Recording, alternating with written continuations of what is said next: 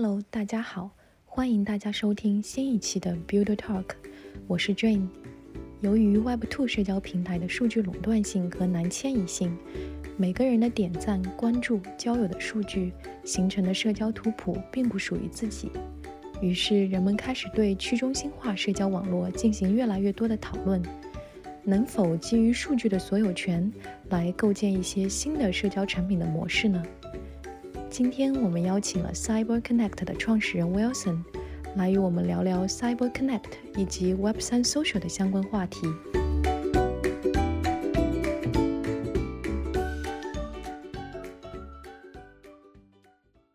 首先，能不能跟我们的听众简单介绍一下你自己，包括说 CyberConnect 这个项目？可以的。Hello， 大家好。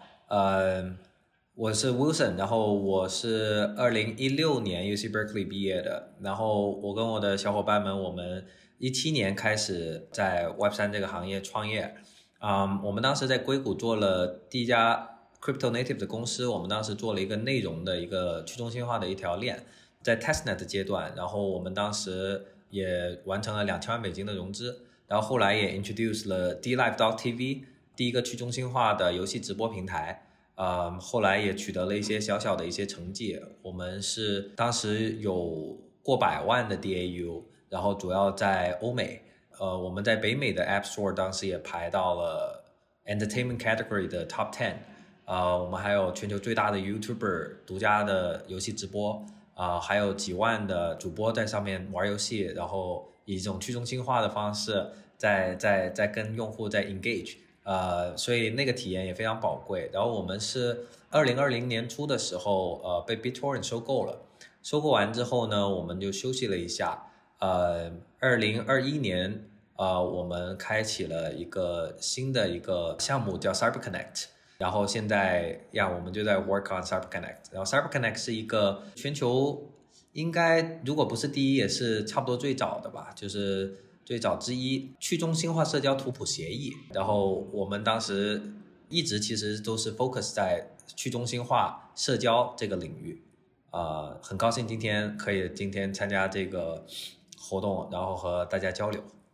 OK， 您刚刚提到说因为你们之前最开始创业的时候其实主要是关注内容那一块，然后好奇说是什么契机，就是后来决定说在做完那个项目之后会选择在 social 这个领域去创业呢？当时有考虑其他的赛道吗？还是说就一直只考虑了 social， 然后最后就是一直做下来了？因为我们团队其实还是比较喜欢社交内容项的产品的。然后我们在之前的这个创业经历里面也积累了很多社交平台去中心化的这种社交媒体平台。虽然我们当时做的是偏流媒体啊，先偏直播的，并不是说文字性的内容的平台，但是也积累了很多经验。我们当时其实一直发现的一个最大的问题是，传统的社交产品里面他们最终都会发展到一个状态，就是某一款社交产品它会统治整个市场，对，或者某一到两款。那这个导致的很大的一个问题呢，就是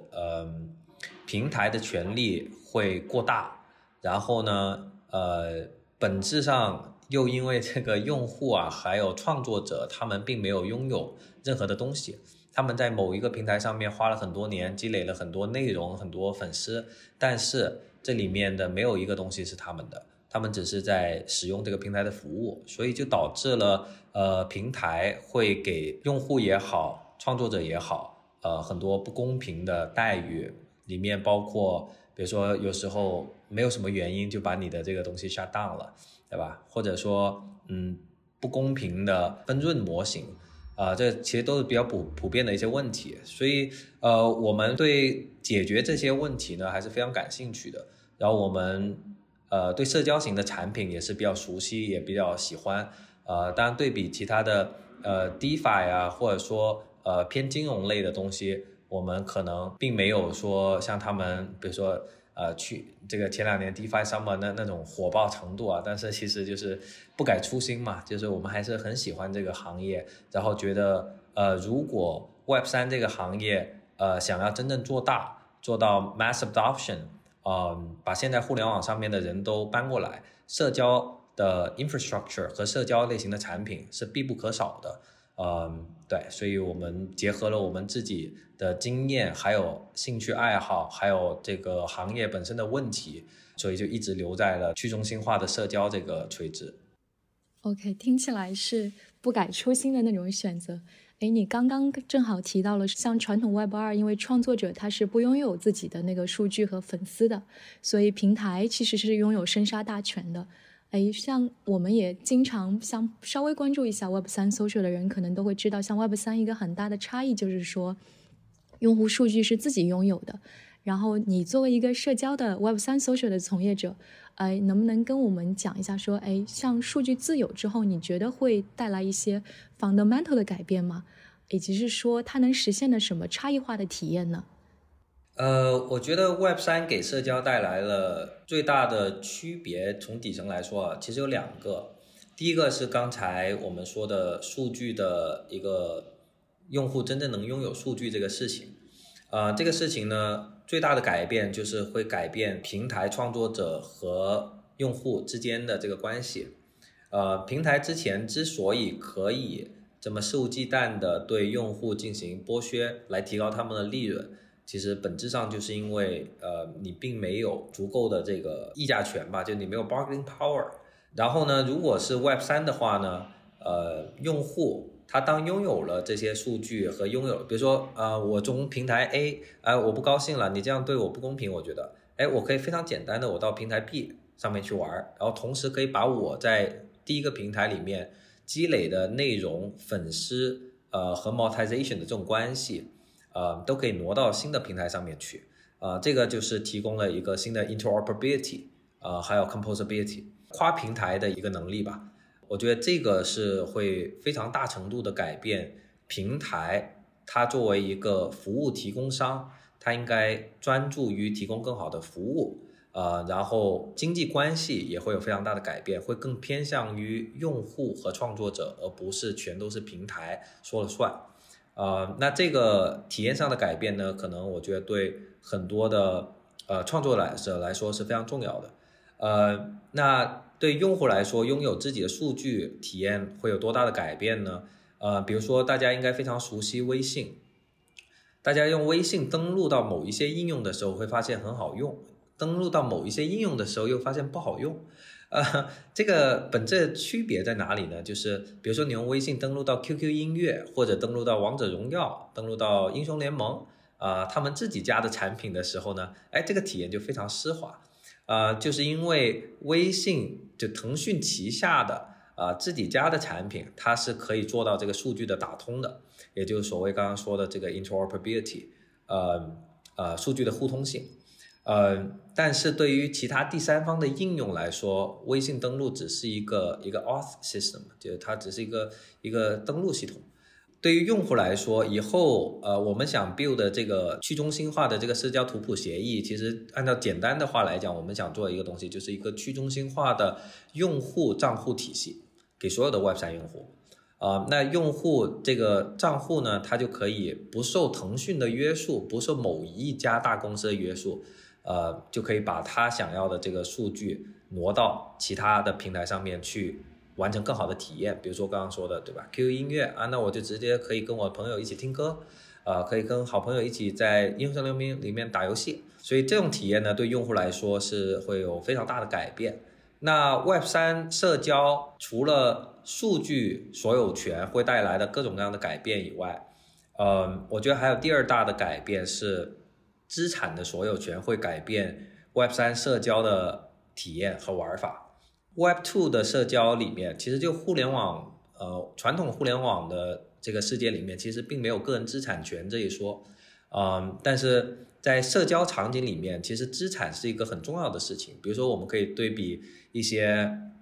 我们线下真实生活当中大家去社交的时候会怎么样，大家会穿好看的衣服，对吧？大家甚至会追一些名牌，大家会 flexing， 对吧？甚至在某一些 Web2 的互联网平台里面，大家对于资产的炫耀，当然了也不是纯炫耀了，还有很多时候是对你个人这个爱好的一种表现呢，就你喜欢什么类型的东西，其实让别人知道你是怎么样一个人的一个很重要的一点。那当社交场景里面 natively 是有资产的，那这个改变就很大了。那比如说大家，比如说 ape owner 他当然更倾向于用于 ape 来去做社交。比如说 CryptoPunk 的 owner， 比如说 Azuki 的 owner 啊，他们都很喜欢告诉大家，哎，我有这个，为什么呢？啊，我觉得这个很漂亮，我觉得这个有价值，这个有收藏价值，这个有什么用？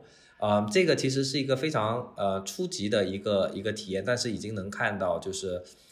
当社交场景里面能让用户真正的拥有资产，是会展开非常多的不一样的一些玩法的，对。它就等于在纯互联网的这种信息社交的基础上加了一个非常重要的东西，就资产。明白，相当于说，我们对用户的那个画像维度更丰富了，因为以往可能你是绝对不可能了解到它资产的维度。对，比如说小红书上，或者说 TikTok， 或者说 Tinder， 对吧？这些应用上面，你看一个人的图啊，当你看到比如说啊，他开了一辆跑车，哎，这不好说是他的还是谁的嘛，对吧？但是大家是很有意愿去围观的啊，那其实这里面的底层逻辑就是大家对资产这个事情是很在意的。那 Web3 其实就是给大家提供了这样的一个工具，现在你可以真的拥有资产，而且就是你可以带着你的资产去社交啊，这个其实会非常有趣的，会让这个就像您刚才说的提高了一个维度吧。对，而且就是说像以前我们在 Web2 里面其实习惯了是说会有多个账户体系，然后每个账户是割裂的嘛，像你刚刚说的那个场景其实是说我统一绑定在一个身份里面，我在 NFT 里面，我拥有的 NFT 和我拥有的其他，我是一个资深的 DeFi 用户，那所有这些行为都是跟我一个唯一的一个数据身份绑定的。对，当然了，这个是 up to 用户的，就是他想把哪些东西绑到一个身份里面，就因为互联网毕竟是一个虚拟世界嘛，就是我们当然是允许用户一个人可以有不同的面。啊，可以有不同的身份，可以在不同的环境下用不同的身份去做社交，但是这套东西它的好处是在于，你不会被某一个平台束缚住，然后也不会被某一个平台剥夺你拥有这些东西的权利，然后导致进一步的这个剥削你的个人价值。是的，哎，你刚刚说到这个资产，以及是说用户有多面，我想到说。诶，那用户以后会不会是说他需要有一个专门的系统或者工具来管理他对这些数据的授权呢？就是说我可能有一些数据我是比较隐私的，可能我并不想授权给你，但有一些数据我觉得我还是希望你能充分了解，从而给我做更好的推荐这样。这个是必然的，就是 access control 是一个很重要的东西，然后我们也当然在跟我们的一些合作伙伴，比如说 Lit Protocol，我们在探索这方面的一些技术上面的一些解决方案，权限管理这种类似的，还有就是 privacy 嘛 ，privacy 当然很重要，是的，privacy 是一个很大的命题，但目前呢，我们的策略是说一步一步来，我们第一步是先偏关注于那种对隐私没有那么敏感性的数据，比如说你说 Twitter 你 follow 了谁，谁 follow 你。然后你 Twitter 上面的东西，其实这些东西都是 public 的，就是它本身就对privacy 没有那么敏感。但后面比如说要真的做到个人好友通讯录之类的更敏感的东西的时候，当然会需要一个 Web3 native 的方式把用户的数据存储下来，并且加密，同时有 access control。OK， 明白。就是说现阶段隐私还不是我们的重点，但可能下一阶段它肯定是我们要做的事情之一，可以这么理解对吧？是的。 OK， 其实您刚刚还讲到另外一个我觉得蛮有意思的点，就是说因为用户的画像维度是多维的嘛，所以要去收集它很多维度的数据，然后像 CyberConnect 一个它的独特价值在于它去收集了比方说用户链下的一些数据，同时它也会去收集用户链上的一些数据，然后这个是图谱层的价值。其实像 Web2 里面，由于可能像抖音它的推荐算法和它的产品就都是在头条体系之内的，所以并不存在一个单独的这样一层，就是好奇说你是怎么看像图谱在这个 Web3 Social 这整个链条当中的独特价值的呢？首先其实图谱这个是一个比较没那么好理解的东西啊，我觉得可以这么理解 CyberConnect 就是我们在尝试做一套用户账户体系，然后这套账户体系呢，你可以把它想象成微信，可以想象成 Facebook 的这个用户的这个账户但这套账户体系的本质区别就是它是首先它是有钱包的，第二它是完全去中心化，然后用户有各种各样的数据都存在各种各样的链上也好链下也好的去中心化的这种服务器里面然后有 access control。 我觉得这样可能会稍微更好理解一点，因为图谱这个事情稍微抽象一点啊把它当做一个用户账户体系来说我觉得这个行业位置也就比较简单了也就是说当这套系统搭起来之后比如说我们现在目前有36万多的用户拥有了 CC Profile，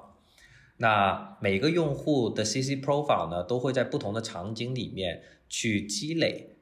更多的好友，更多的内容，更多的点赞关注，更多的社交内容或者说它的 status比如说我们的 West Token 我们叫 Web3 Status Token 类似一个 SBT 就跟身份相关的这种 tag你把它当做标签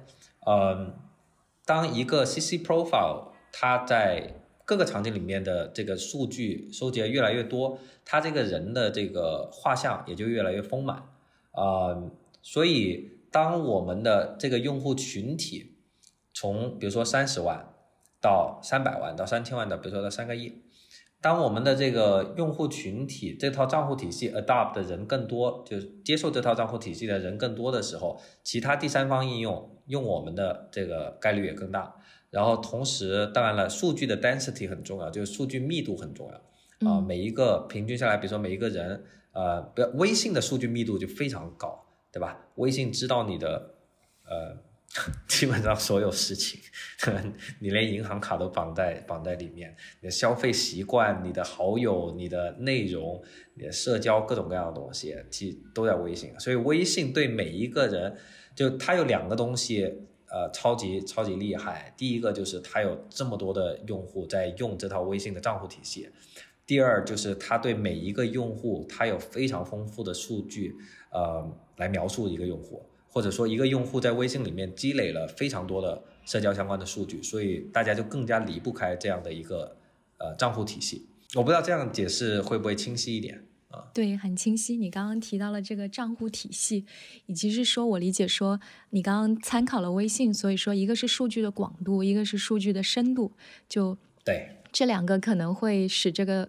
账户体系会是一个更好的一个账户体系。哎，那正好你提到这个数据的深度和广度，我好奇是说我们会怎么去推广我们这样一个 social graph？ 我记得你在 Twitter 中发过一条推，我还蛮有印象的，就是你当时是说可能被最多人采用的那个 social graph 它最后会成为制定标准的那个人，我记得大意是这个。那很明显就是我们都会好奇说CyberConnect 会怎么去推广它的图谱，以及是说我们怎么去尽可能的收集尽可能多的用户数据呢？能不能在这些方面再做一个分享？对这套账户体系吧，它关键是就如何收集用户数据，其实我觉得可能不是一个特别准确的描述。OK， 应该是说，如何能让用户存储和写入更多的数据到他的身份，到他的 CyberConnect 的这套身份体系里面去。是，明白。如果是想要用户去主动这种行为啊，然后发生各种各样的数据和交互的话，归根到底还是回到场景。那如何提供给用户有价值的社交场景就是本质了。那我们有两个策略，第一个策略是我们自己团队会去出一些应用场景，比如说 Link3 就是我们自己出的一个场景自己出应用的话呢有两个好处啊，第一个是因为我们是同时是协议方同时也是这个应用方，我们就可以非常理解各个应用会叫一个怎么样的协议，也非常趋近用户的需求啊，因为我每天都在跟用户打交道，比如说每天Link3现在一天大概有10来万人在Link3上面做各种各样的事情，那我们就会跟用户走得非常近，那非常有助于我们设计一个更好的协议。Link3如果或者说未来我们在 launch 什么其他产品啊，就自己做一款这个 killer app 当然是一条路径啊，提供很好的一个应用场景。另外一条路径呢就是走 ecosystem 的一个发展，就是生态发展。那我们其实花了很大的力气，也非常重点关注这个策略。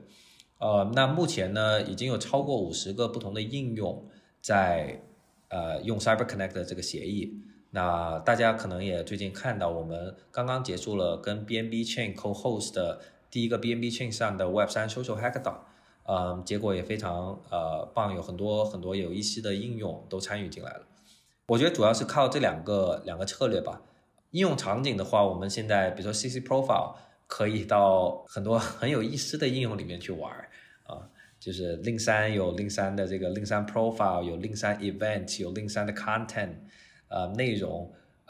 还有我们现在新推出的这个 Fan Club， 然后还有其他的应用，比如说 Oasis 他们在做一个 Metaverse， 在做一个元宇宙啊，然后呢他们的账户体系就会是用的 CC 的 Profile 的这套东西。然后比如说 DJ Reborn 是一个 social game 也会用到这个 CC Profile 的这套体系。还有唱卡拉 OK 的，像去中心化的唱吧 Wanderer 也很有意思。Readon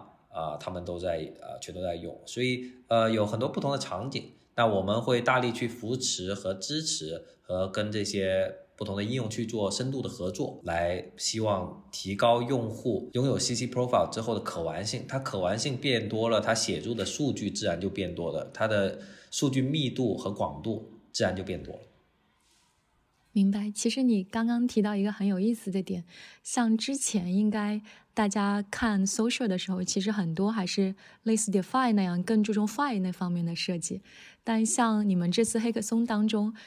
确实涌现出来了很多像你刚刚说的跟真实场景非常挂钩的应用。就你觉得这个会是以后 Web3 social 的一个趋势吗？还是说这个要真的做到跟真实场景有非常紧密的应用，还是说要走蛮长一段距离的？我觉得其实 Fi 跟真实应用场景应该是需要很好的结合的，就并不是说某一个应用它切入了某一个场景，比如说 Wanderer 对吧，它切入的线上 KTV 的这个场景，那不代表它就不能做 Fi 了，但是这个场景本身是一个很有意思的场景，但是借用了这个 Fi，借用了 tokenomics， 借用了 NFT 的资产化，这些东西可以更加的帮助到它几个方面吧。第一个是用户在里面可以积累更多的这种比如音乐版权相关的一些资产然后还可以有更高效的变现效率可以帮助他们更快速的形成这个初步的一个规模效应所以我觉得本质上来说 Fi 跟场景并不直接冲突，但是有一个明显趋势，就是大家会越来越注重具体的场景和就这款东西是否有用，这个应用是否有用，给我提供了一个什么场景或者是某一个工具，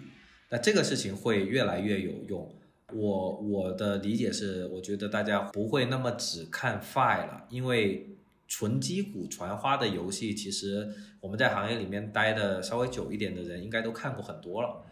所以我觉得也是一个很好的趋势吧，就大家希望能更关注具体的一些场景去做出有意思的一些应用。所以可以理解为说还是会基于场景去找一些 PMF 的点，但是说可能 Web3 里面这种 tokenomic 的设计可能会成为一个杠杆，它可能会使这个体验更好玩，反而会更增加一些 Web2 没有的东西。对，比如说游戏也是的，就是游戏当一个社交类游戏里面有资产了之后它的可玩性其实是会变多的。就对于 Web2 的游戏，很多游戏来说，资产就游戏里面的虚拟道具和各种各样的积分其实都是很重要的那现在这个东西真正资产化了之后，它反而就是放大了这个优势啊，会让这个游戏更加有意思。对。而且像我们在开头的时候聊过的，它其实在游戏当中就可能可以自由调取它的好友关系，所以它并不是一个割裂的好友关系，它可能是一个统一身份的一个好友关系，这样可能它的那个体验也会更好一些。对，就也如果我们真的做起来了，每一次登录的应用体验都像是微信登录到 QQ 音乐，或者 QQ 登录到 QQ 音乐，或者登录到王者荣耀这么丝滑的体验啊、然后同时里面又有各种各样的资产，那这个就会变得非常好玩了。OK， 哎，像您刚刚提到说，因为像以后可能像黑客松是一种，就像你们现在比方说会怎么样去吸引更多开发者来用这个 CC 的协议呢？我觉得是努力去推几个应用出来吧，就是让大家看到我们是真心的在给开发者、给应用提供服务，然后并且有能力帮大家解决一些冷启动的问题，无论是从数据维度解决冷启动问题，还是从运营维度解决冷启动问题，我觉得通过这些方式能够吸引到更多的开发者吧。那其实最本质上吸引开发者的还是整个协议的，首先是可用性，第二是数据，刚刚说的数据的这广度和这个深度那从可用性方面呢，我们其实也一直在做很多事情比如说我们协议有一个很大的一个特点，就是很多社交的 engagement 在我们协议上面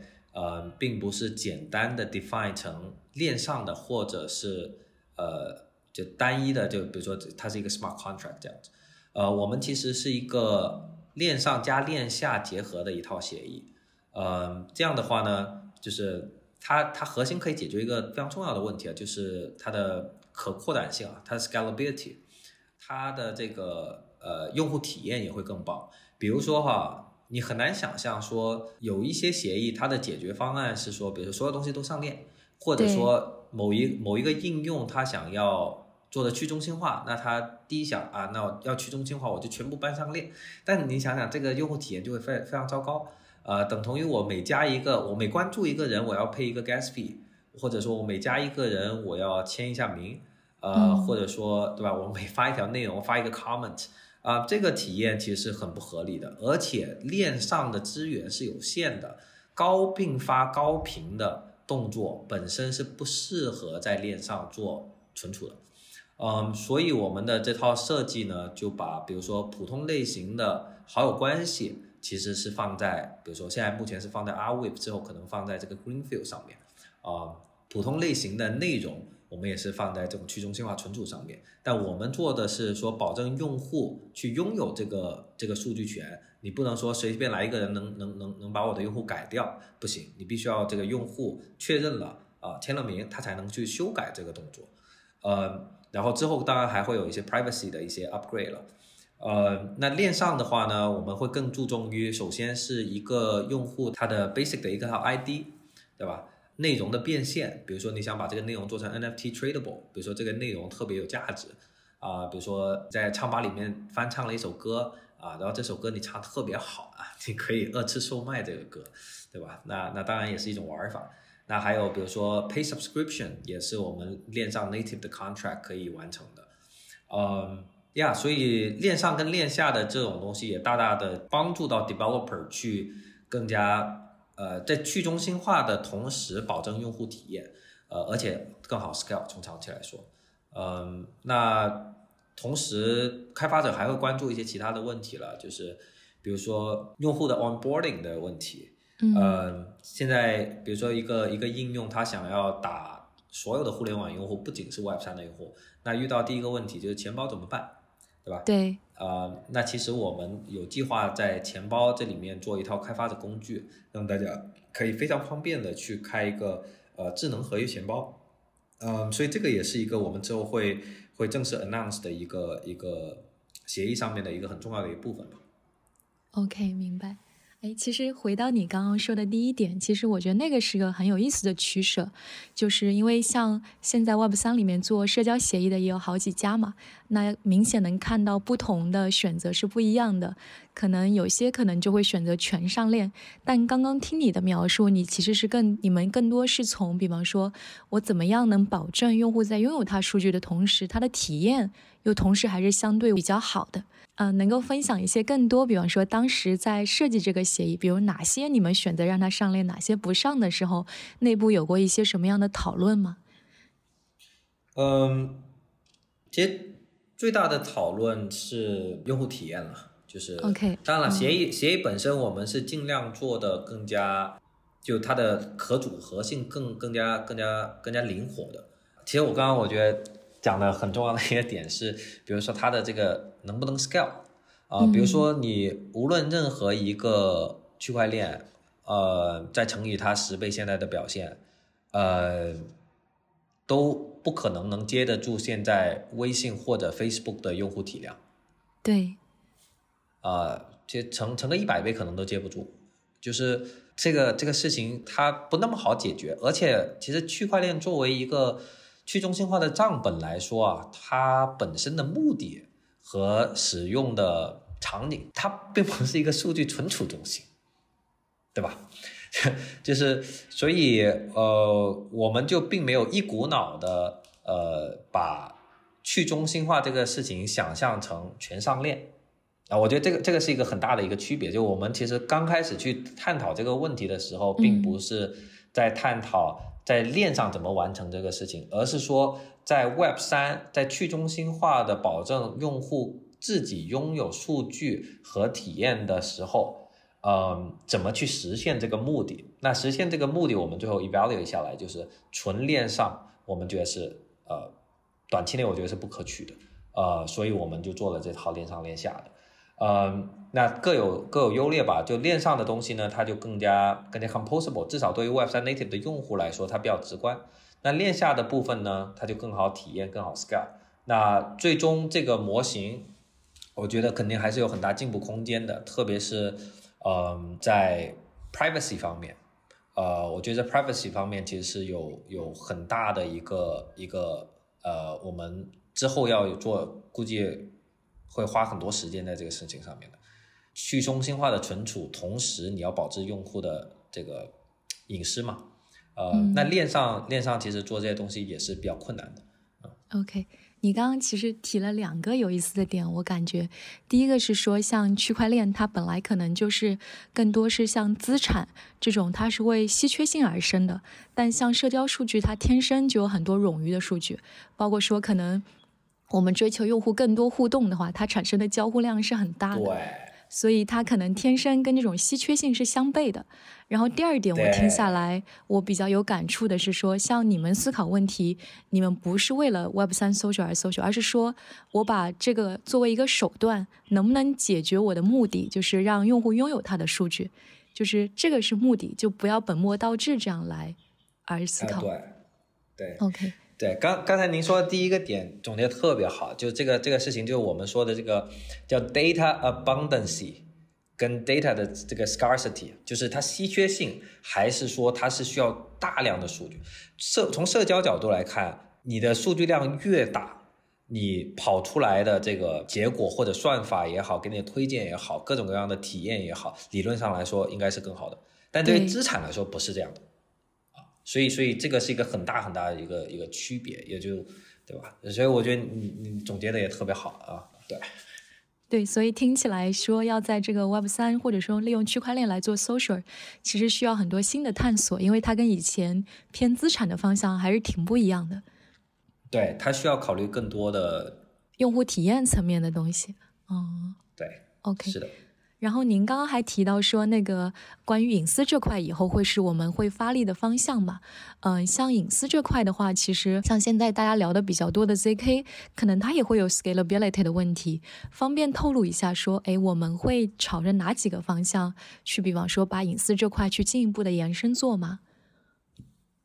这个我们现在不好公开，因为我们在跟很多几家不错的隐私方面深入研究的这些项目和公司在探讨，但我们其实还没有完全确定下来这个技术路线和这个升级方向，所以暂时可能不是特别方便跟大家说透露太多这方面的事情，但大家可以持续关注吧。但肯定是会未来一个花很多精力的一个方向。这个 message 我们 get 到，对，非常非常重要，这个事情非常重要。OK， 感觉这个也会使用户更加放心的去使用CyberConnect， 然后同时我感觉它的品牌 PR 层面可能也会是一个很有利的点。是的。 OK， 然后其实我们在之前其实您已经提到了Link3， 其实以我看来它是 CyberConnect 生态一个很重要的一个产品，因为它是一个是你们自己做，而且可以看到说Link3 推出来之后，其实整个网络的使用量有了非常大的增长。然后其实对比其他，比方说像 Lens， 它虽然也有做自己的一些产品，但其实是没有 Link3 这样的成功，或者说取得这样的用户量的。就是我很好奇是说，你们最开始是怎么想到说我们来做一个 Link3 这样的一个产品，就切入 AMA 啊这些场景的呢？首先就是做社交协议自己去做场景是一个蛮重要的事情，就像我刚才说的，第一你要贴近用户，第二你要贴近开发者，你要知道开发者在做这些社交应用的时候他会碰到什么问题，这些问题跟 DeFi 是很不一样的。那我们在找这个场景的时候呢，其实我们第一个场景切的是一个 All-in-One Link Profile。对，就现在你可以看到，就是这是一个特别有意思的一个东西啊，就是现在我们上面已经有1577家不同的 organization， 就不同的项目方也好，道也好，已经被认证了，而且在使用这个 Link3 的 All-in-One Link Profile， 然后大概有40-50%吧的这些 verified 的这些项目方已经在把这些他们 Twitter 上面的这个链接都用这个 Link3 的链接。那这个是我们一个非常好的一个流量来源，同时也是一个很大的品牌加成。那包括比如说最近 Messari， 他比如说在 Twitter 上30万粉丝，那你去 Messari 的 Twitter 看，你一看，那是 Link3.2 Messari， 对吧？然后你点进去是一个很简单很好用的一个场景，我可以在一个页面找到 Messari 想要的相关的各种信息。那比如说 Readon Finance 它最近也在用 Link3， 那还有很多其他 Zero 大家都在用。那它里面呢，就这个 All-in-One Link Profile 这个产品呢，它就很多，我们支持很多 Web3 Native 的一些功能吧，比如说你可以把你的 Snapshot 的 Proposal 也可以放在上面然后是自动更新的，然后你的 Mirror 然后包括 Link3 现在接下来会 enable 这些应用去会让这1000多个我们认证了的项目方去开始发内容来测试我们的内容板块。Link3刚开始切入这个点的时候，还是一个比较巧妙的一个市场观察吧，因为我们当时看到很多人在用这个 Link3， 但 Link3 它的支持功能又特别不 Web3 Native， 而且它没有办法做很好的认证功能，因为当时市场上我们看到有好多骗子链接就是你 Discord 里面或者 Telegram 里面或者甚至是 Twitter 里面，就是经常有那些假链接到处乱飞，但用户也不知道哪个是真的，对吧？那我们就希望通过这种我们 Web3 的这种方式，对吧？我 verify 它，同时让你看到它的更多关系和资产，然后更多的比如说 SBT， 慢慢来把这个页面做得更加可信度变得越来越高越来越高。那大家也就可以在找内容和信息关键链接的时候不会被骗嘛，所以当时有很多这种考虑了，所以切入的第一个角度是这个。那后面有很多我们extend 出来的拓展出来的一些场景，有兴趣的话我们也可以多聊聊。对 OK 明白。其实刚刚提到像第一个 feature 上线的其实是 profile 嘛，而且我记得你们是采用邀请制的，就是白名单的用户才可以用，这个是我感觉是你们当时我记得在文章中也强调说信任在 Web3 当中非常重要，而它 profile 是希望能够把它承载这一点的。是的，就是我们当时开始做邀请制，当然是有很多产品来测试我们最近已经这个开放出来了，所以大家都可以去尝试。信任当然是非常重要的。比如说刚才这个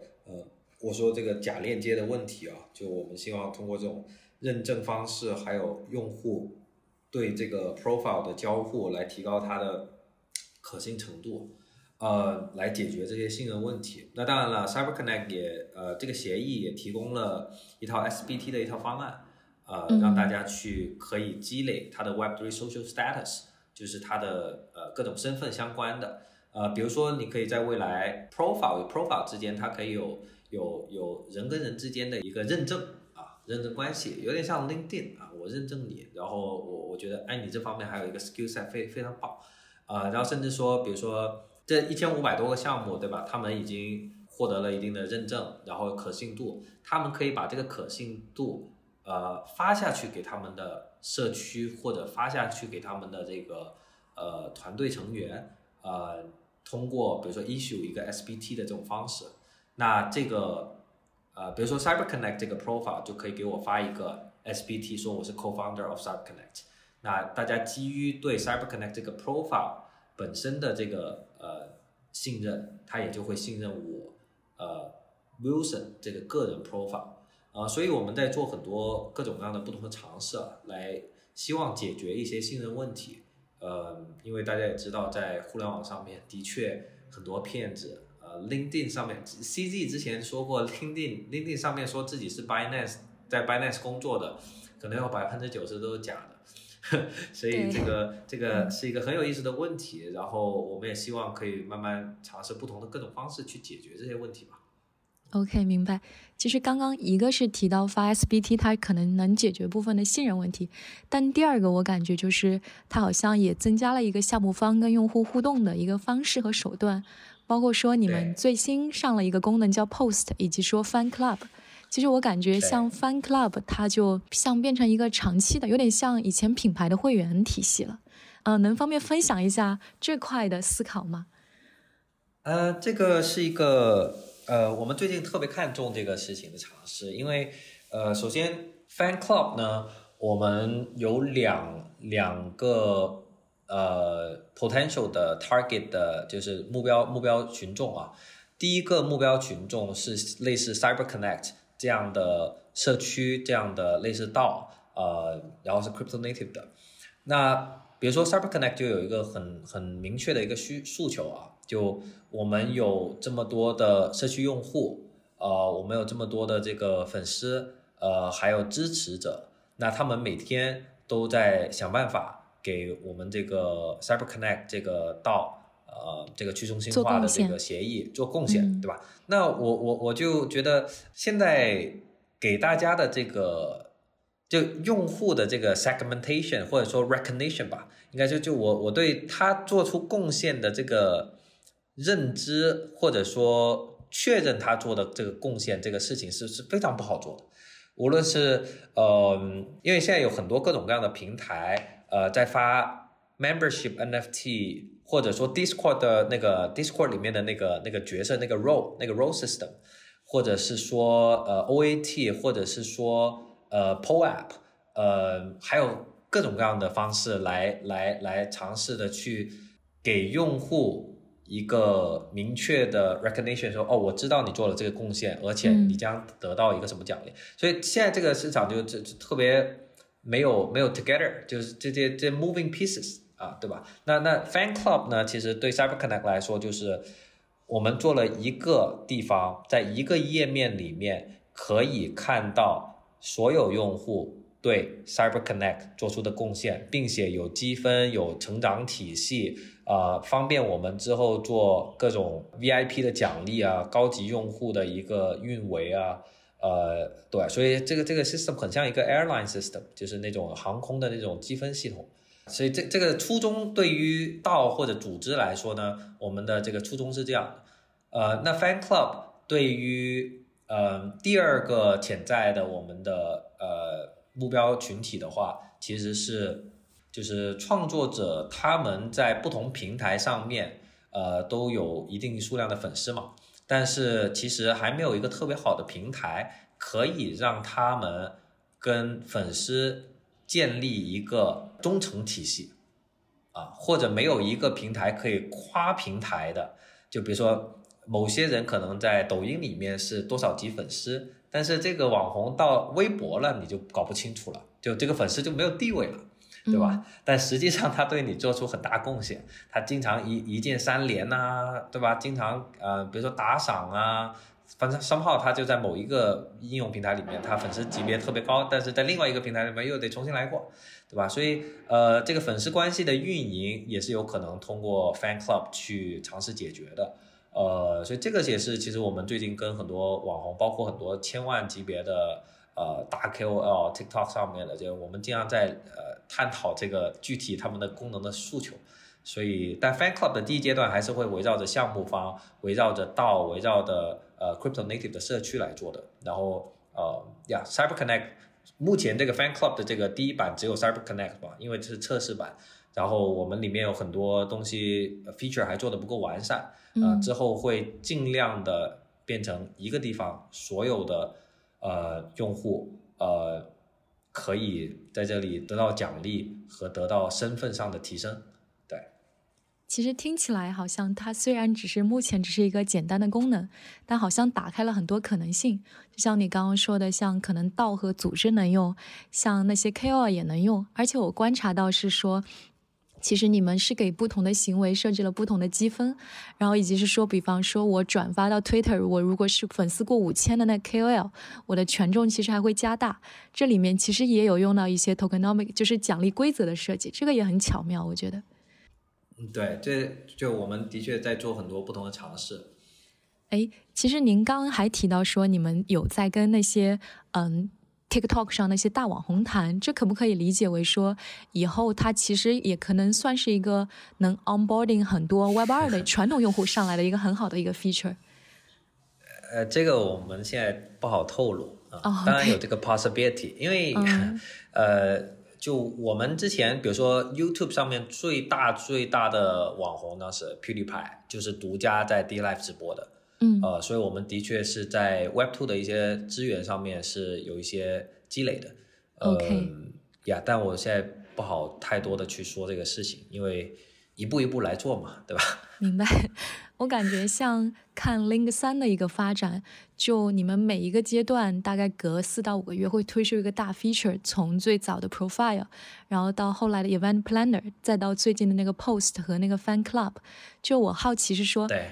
它好像从最开始就像你刚刚说的，它最开始可能就只是一个对标 Link3 想解决信任的一个很简单的出发点，然后慢慢的就衍生出了更多的可能性，然后用户的 engagement 也越来越高了。你们内部现在对比方说 Link3 的定位以及对它未来发展的想象是什么样的呢？这个可以透露一下吗？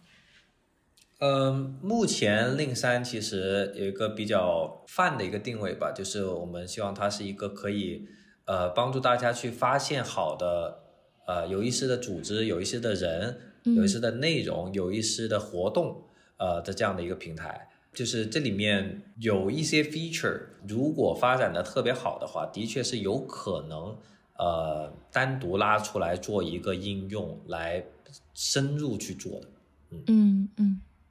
但Link3本身所有的东西还是以 profile 为基础去散开的，就每一个人有自己的 profile， 然后你通过做这些阅读和参加活动、交友，还有参加 fan club 来提升你的 profile 的信息密度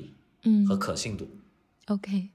而且像以前可能说只有老年人会去玩，比如走路赚积分、赚卡，但是像现在可能你最后得到的奖励是一个更有趣的一个互动体验，或者说收藏一个就是 NFT 这样子，我感觉可能对很多用户来说是一个很好玩的一个互动的方式。对，而且我自己觉得像 fan club 这种的话，就像你刚刚说的，它如果以后发展成熟了，是可能完全有可能单独抽出来做一个应用的。像也有很多产品现在在做 Web3 loyalty 相关的，我感觉这个也很相关。对，是的。 OK， 哎，您怎么看说因为像Link3 是我们 CyberConnect 生态里很重要的一个产品嘛，就是以后我们会除了 Link3 之外还会有打算发力其他的，比如说自己做的产品，还是说短期之内可能就 focus 在 Link3 上呢？我们其实是有计划在推出一款蛮有意思的东西，但现在不好说啊。OK， 就是对，我们会做一些不同的尝试啊。当然了，Link3还是一如既往的重要。然后Link3最近的增长也做得非常好，我们也很开心看到有很多人越来越喜欢用Link3，有很多项目越来越喜欢用Link3。是的，现在有1500多家项目，其实这个规模已经很大了，而且在 Twitter 上面很多人发现新的项目的时候，突然就看到他们正在用Link3，然后很多人参加 AMA 的时候，参加社区活动的时候，我们现在一周Link3用Link3办的活动大概有200多场一周，所以数量也是不错的，参与人数也很高，包括 Fan Club 这种 feature 呀，所以Link3还是会非常非常重要的，也非常欢迎大家多去使用和多提点建议。特别是最近这个 Fan Club， 虽然现在这个版本比较简单啊，功能不是很齐全，但是希望大家可以踊跃尝试，我们会尽最大的努力去让我们的活跃用户，我们的贡献者得到充分的这个激励和认可。OK， 像Link 算是我们自己做的一方产品嘛，然后像刚刚我们聊到的那个开发者生态那边，我们去希望开发者参与过来，像是第三方来做的产品，就是他们应该都会共同贡献，比方说对 CyberConnect 像您刚刚说的数据写入啊，包括说对用户更多更深维度的了解。在您想象当中，你有想过比方说有开发者能去往哪些方面做一些有意思的应用，但现在生态内还没有出现的吗？我们生态里面现在有一些游戏，有一些元宇宙，有一些唱吧类的，唱歌的，然后还有阅读类的，内容类的，有那种类知识星球类的，但是我觉得还有很多吧，还有很多很有意思的啊，还有人做音乐的，但我个人觉得内容项的东西是可能从文字内容到图片内容，是很有可能做出新的大的平台的。然后有两个工具嘛，第一个工具是 CyberConnect 和区块链嘛，这个去中心化的这种底层。第二个工具其实是 GPT 嘛，这 ChatGPT 很牛啊，这AI 工具太好了，大大的降低了每个人的内容创作成本，无论是图片还是文字信息。那这个事情其实当生产的成本降低的时候啊，那就是革命的开端，所以这个是一个很好的事情啊。OK， 所以就是觉得说会有很多的开发者来尝试，然后像在内容一些能出大东西的方向上，看最后能跑出来什么有意思的新的东西。OK， 对 ，social media platform 是很好的。OK。说到这个，我刚刚想起来 Favor 他也是这一次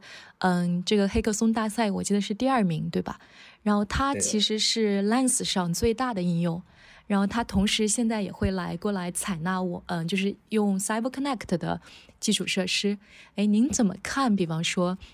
像协议和应用之间这种它可以多对多的这种关系呢？就它不再是我只能绑定你，而是说我其实都可以用。我觉得蛮好的，就是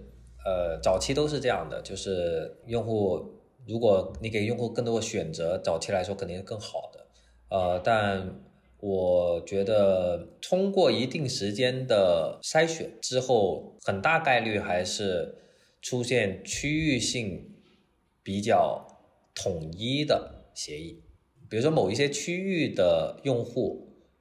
的使用习惯是喜欢用这个协议，它的在某一个群体里面或者某一个应用场景里面，这个协议的用户广度和深度做得最好，体验也做得最好，它就会在这个垂直里面赢。对，所以我觉得长期来说，的确是有可能有多个协议提供各种不同的身份体系也好 ，social graph 也好。是否会完全统一成一个，我现在还不是特别知道啊，但我知道最重要的事情还是，对吧？方便好用，对开发者来说特别特别好用，对用户来说体验也很好。然后长期的核心竞争就是数据的深度和广度。That's it。OK， 就刚刚听下来是说，可能在局部领域会有不同的优势的协议出现，至于最后会不会有一个协议一统天下，这个可能我们要走一走再看才知道，是吧？对，也是有可能的。但我觉得一定要去看那个协议它最本质它想解决什么问题，而且它的这个解决方案是什么，而不仅仅是看它火不火。比如说之前比如说 Diesel， 我知道是火过很长一段时间的，因为他们的投资人的光环啊什么的，但你看它的整个生态和它想解决的问题就比较反正就没有做得很好吧。所以币价当然也受很大的影响了，就然后应用场景也没有做出来呀，所以我觉得更应该去关注一些稍微底层一点的，然后关注一下团队有没有真的在尝试提供一些好的场景。对于社交来说，好的场景太重要了。就比如说你会不会在某些地方真的用到Link3的这个 profile？ 比如说这么多的项目方在 Twitter 上面，在 Discord 里面用到了Link3的这个 profile，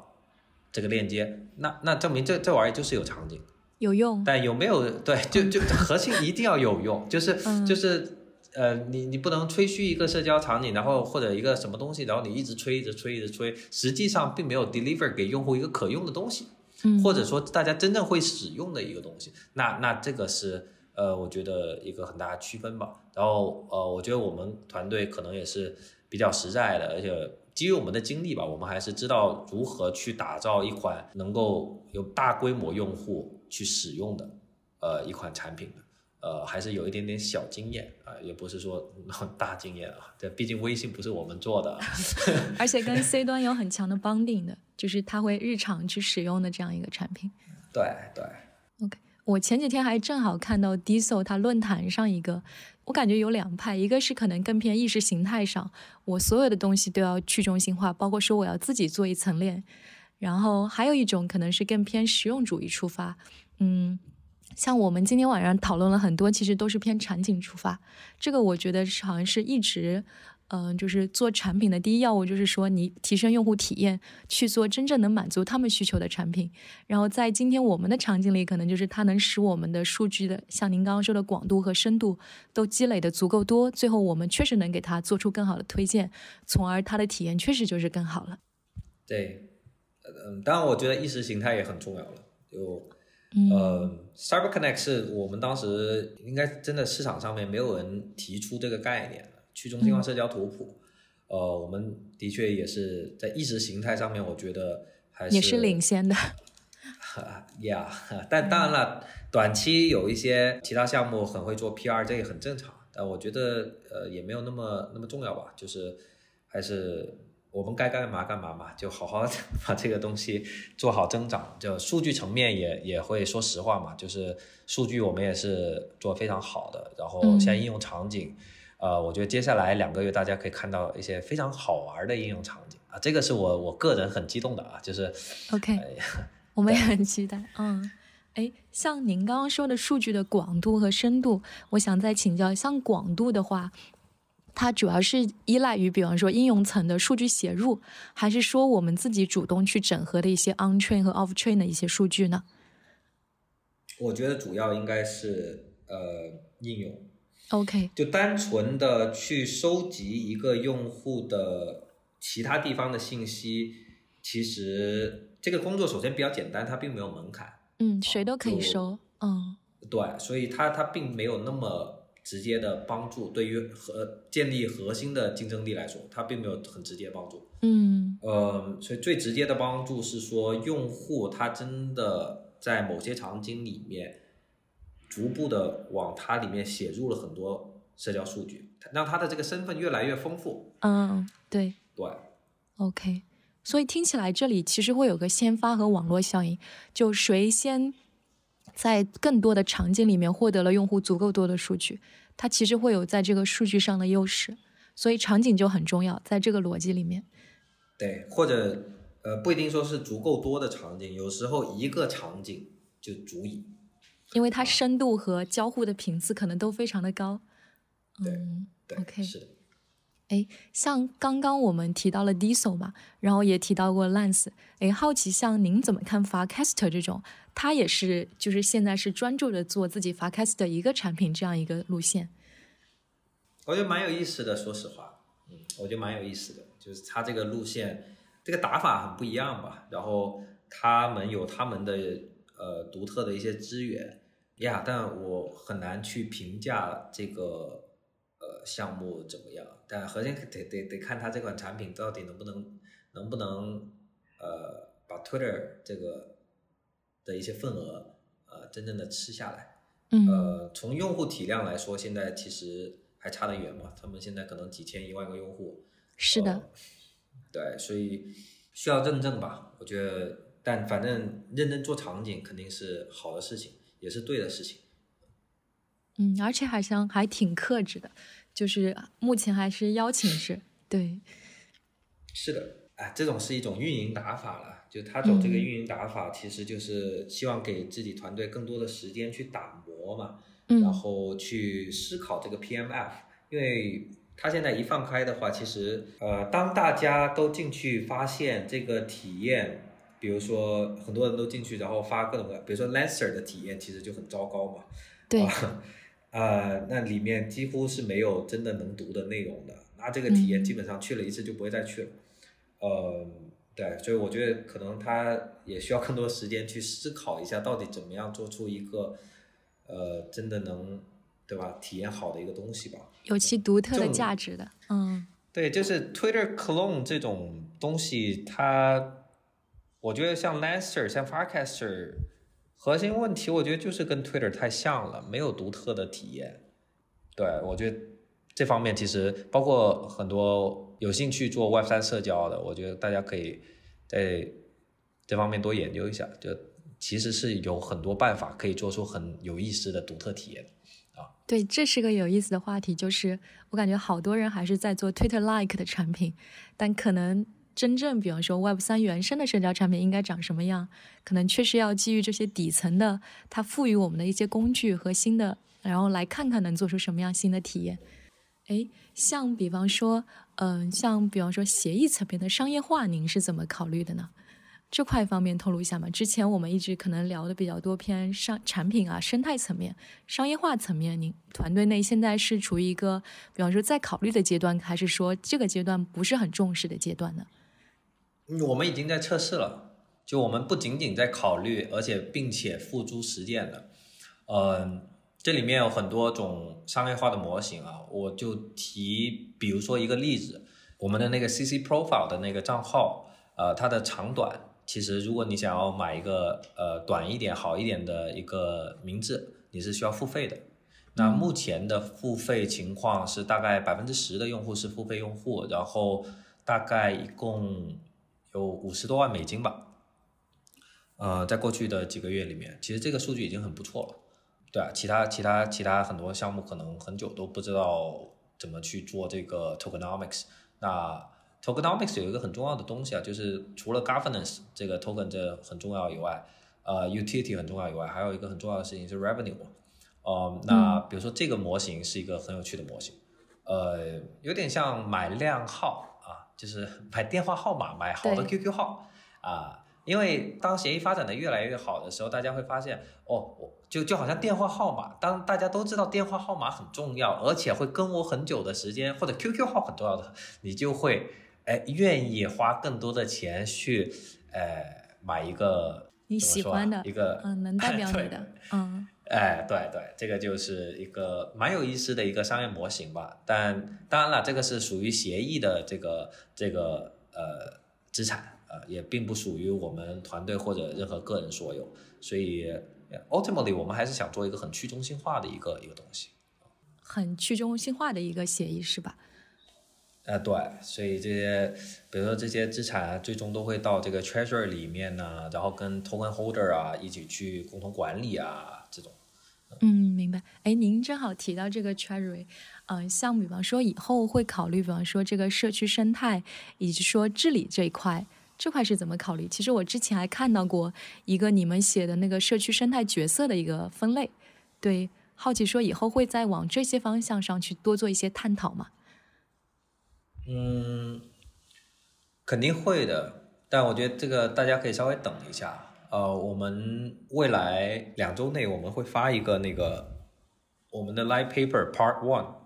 1 OK， 然后在后面会发 part 2 part 1 呢主要会讲一些更偏技术上的一些东西，然后 part 2 可能会 involve 更多的 tokenomics 和 governance 相关的东西。 OK， 其实像我们之前也聊到说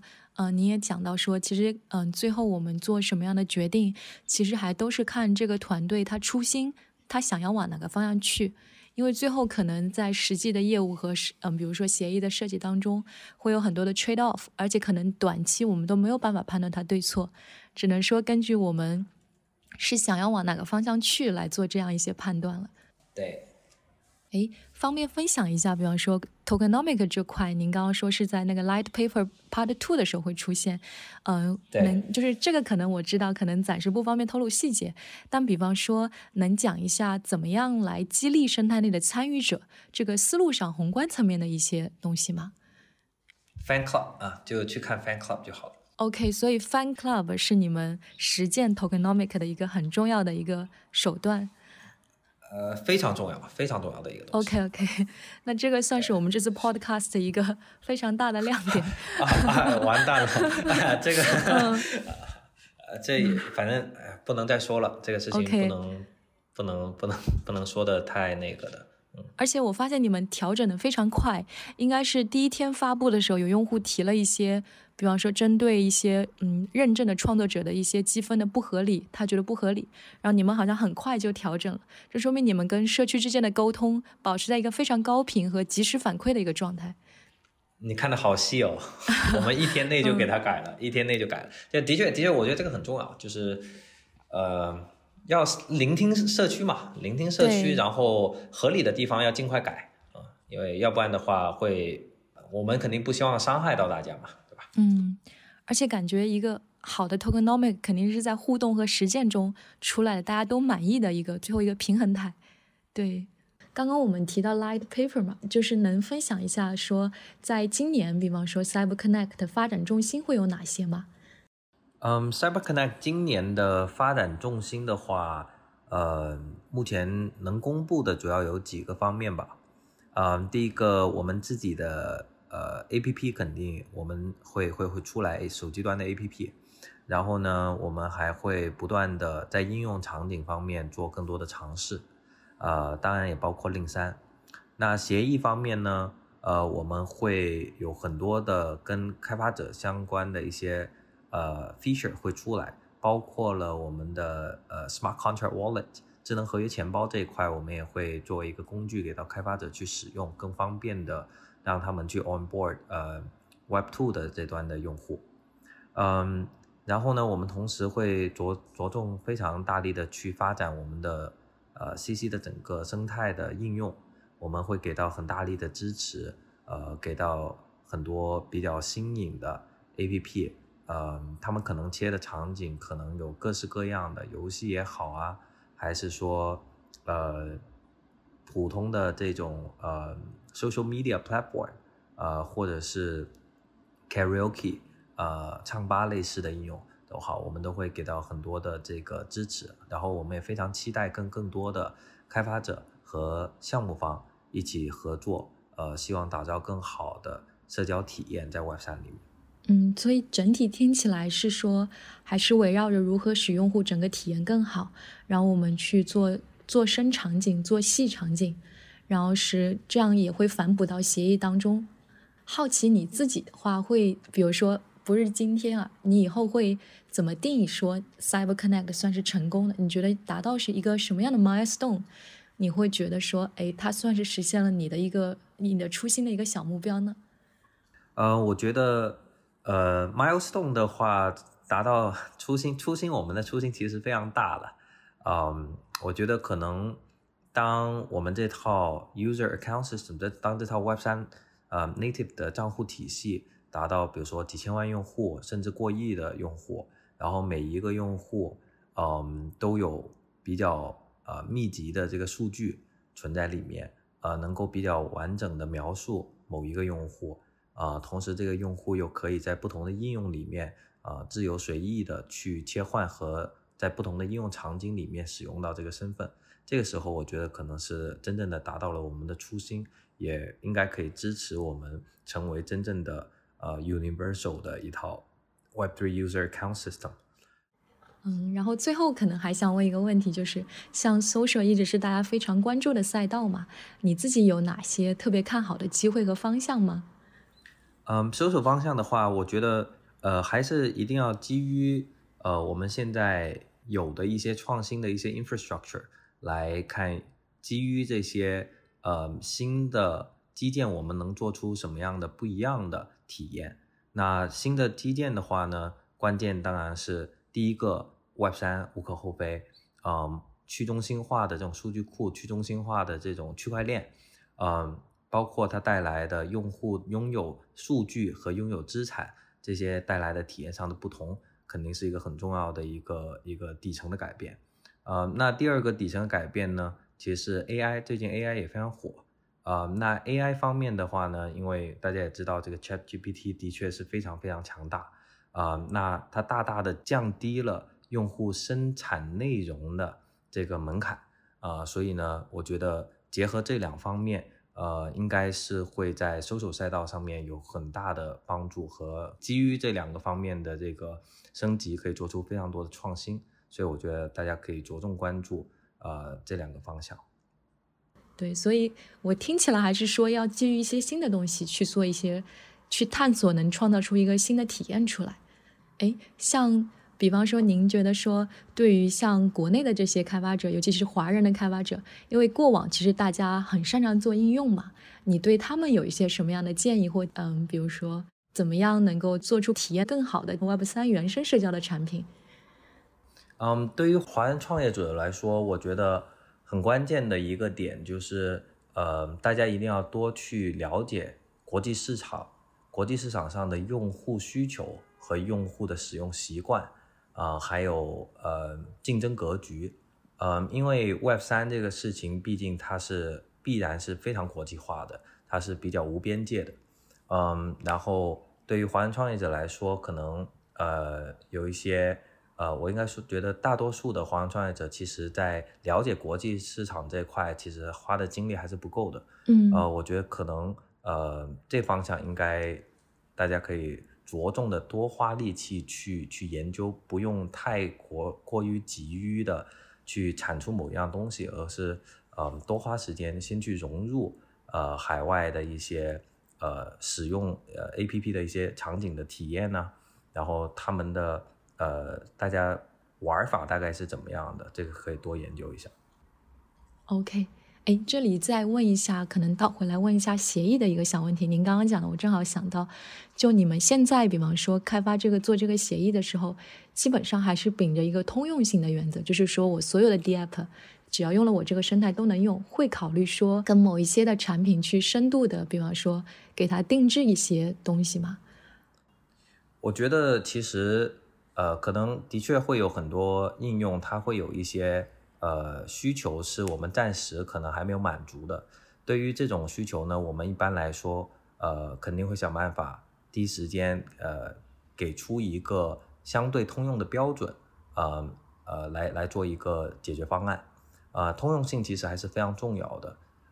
因为如果没有通用性的话，这个数据本身它的 interoperability 就很差，它可能就变成了一个理论上来说它可能是存在 Web3 的世界里面，但是因为它没有标准没有通用性，所以它本质上还是一个数据孤岛，所以我觉得数据的通用性还是比较重要的。 OK， 像 CyberConnect 也发展了一段时间了，您自己在做这个协议设计这个协议的过程中，对一个协议的生长，就是这个生长我感觉是一个动态的过程，就是它包含了说你们自己思考的迭代，然后包含了是说 Link3 啊，像其他 D App 以及说社区给你们的反馈，就你自己在这个协议的生产过程当中，能不能给我们分享几点 take away 呢？或者说，印象最深的几个点？我觉得其实我们还是碰到了非常多的问题了。在创业或者在做一款产品或者一款协议的当中，必然会遇到各种各样的问题。那我觉得可能最重要的 takeaway 是说，既要在发展的过程当中保持一定的灵活性，但是重点其实还是当遇到非常大的困难和抉择的时候，还是要不忘初心吧。多想想当时自己想解决的这个问题，首先 evaluate 这个问题是否是正确的问题。如果它是正确的问题的话，就我们现在会不会被其他的一些distraction 来改变了我们原来要解决的一些问题。那其实这个点在圈内，在我们 Web3 这个世界 Crypto 这个世界，其实还是我觉得不那么容易达到的。我也看到有很多创业者做着做着可能就会跑去做一些离钱更近的一些事情上面去。那当然了，有些人觉得赚钱第一，我觉得也无可厚非了。但当有条件的时候，我觉得还是尽量的保持初心。这样的话，你可以很认真的在你热爱的事情上面去获取最大程度的突破。如果中间因为市场的变动啊，经常改来改去啊，或者过度的去追寻热度的话，我个人觉得其实是很难做成一款能有大影响力或者有深远意义的一款产品的。所以我觉得不忘初心，然后是非常重要的一个事情。好的，谢谢 Wilson 的建议，非常真诚也非常有意义。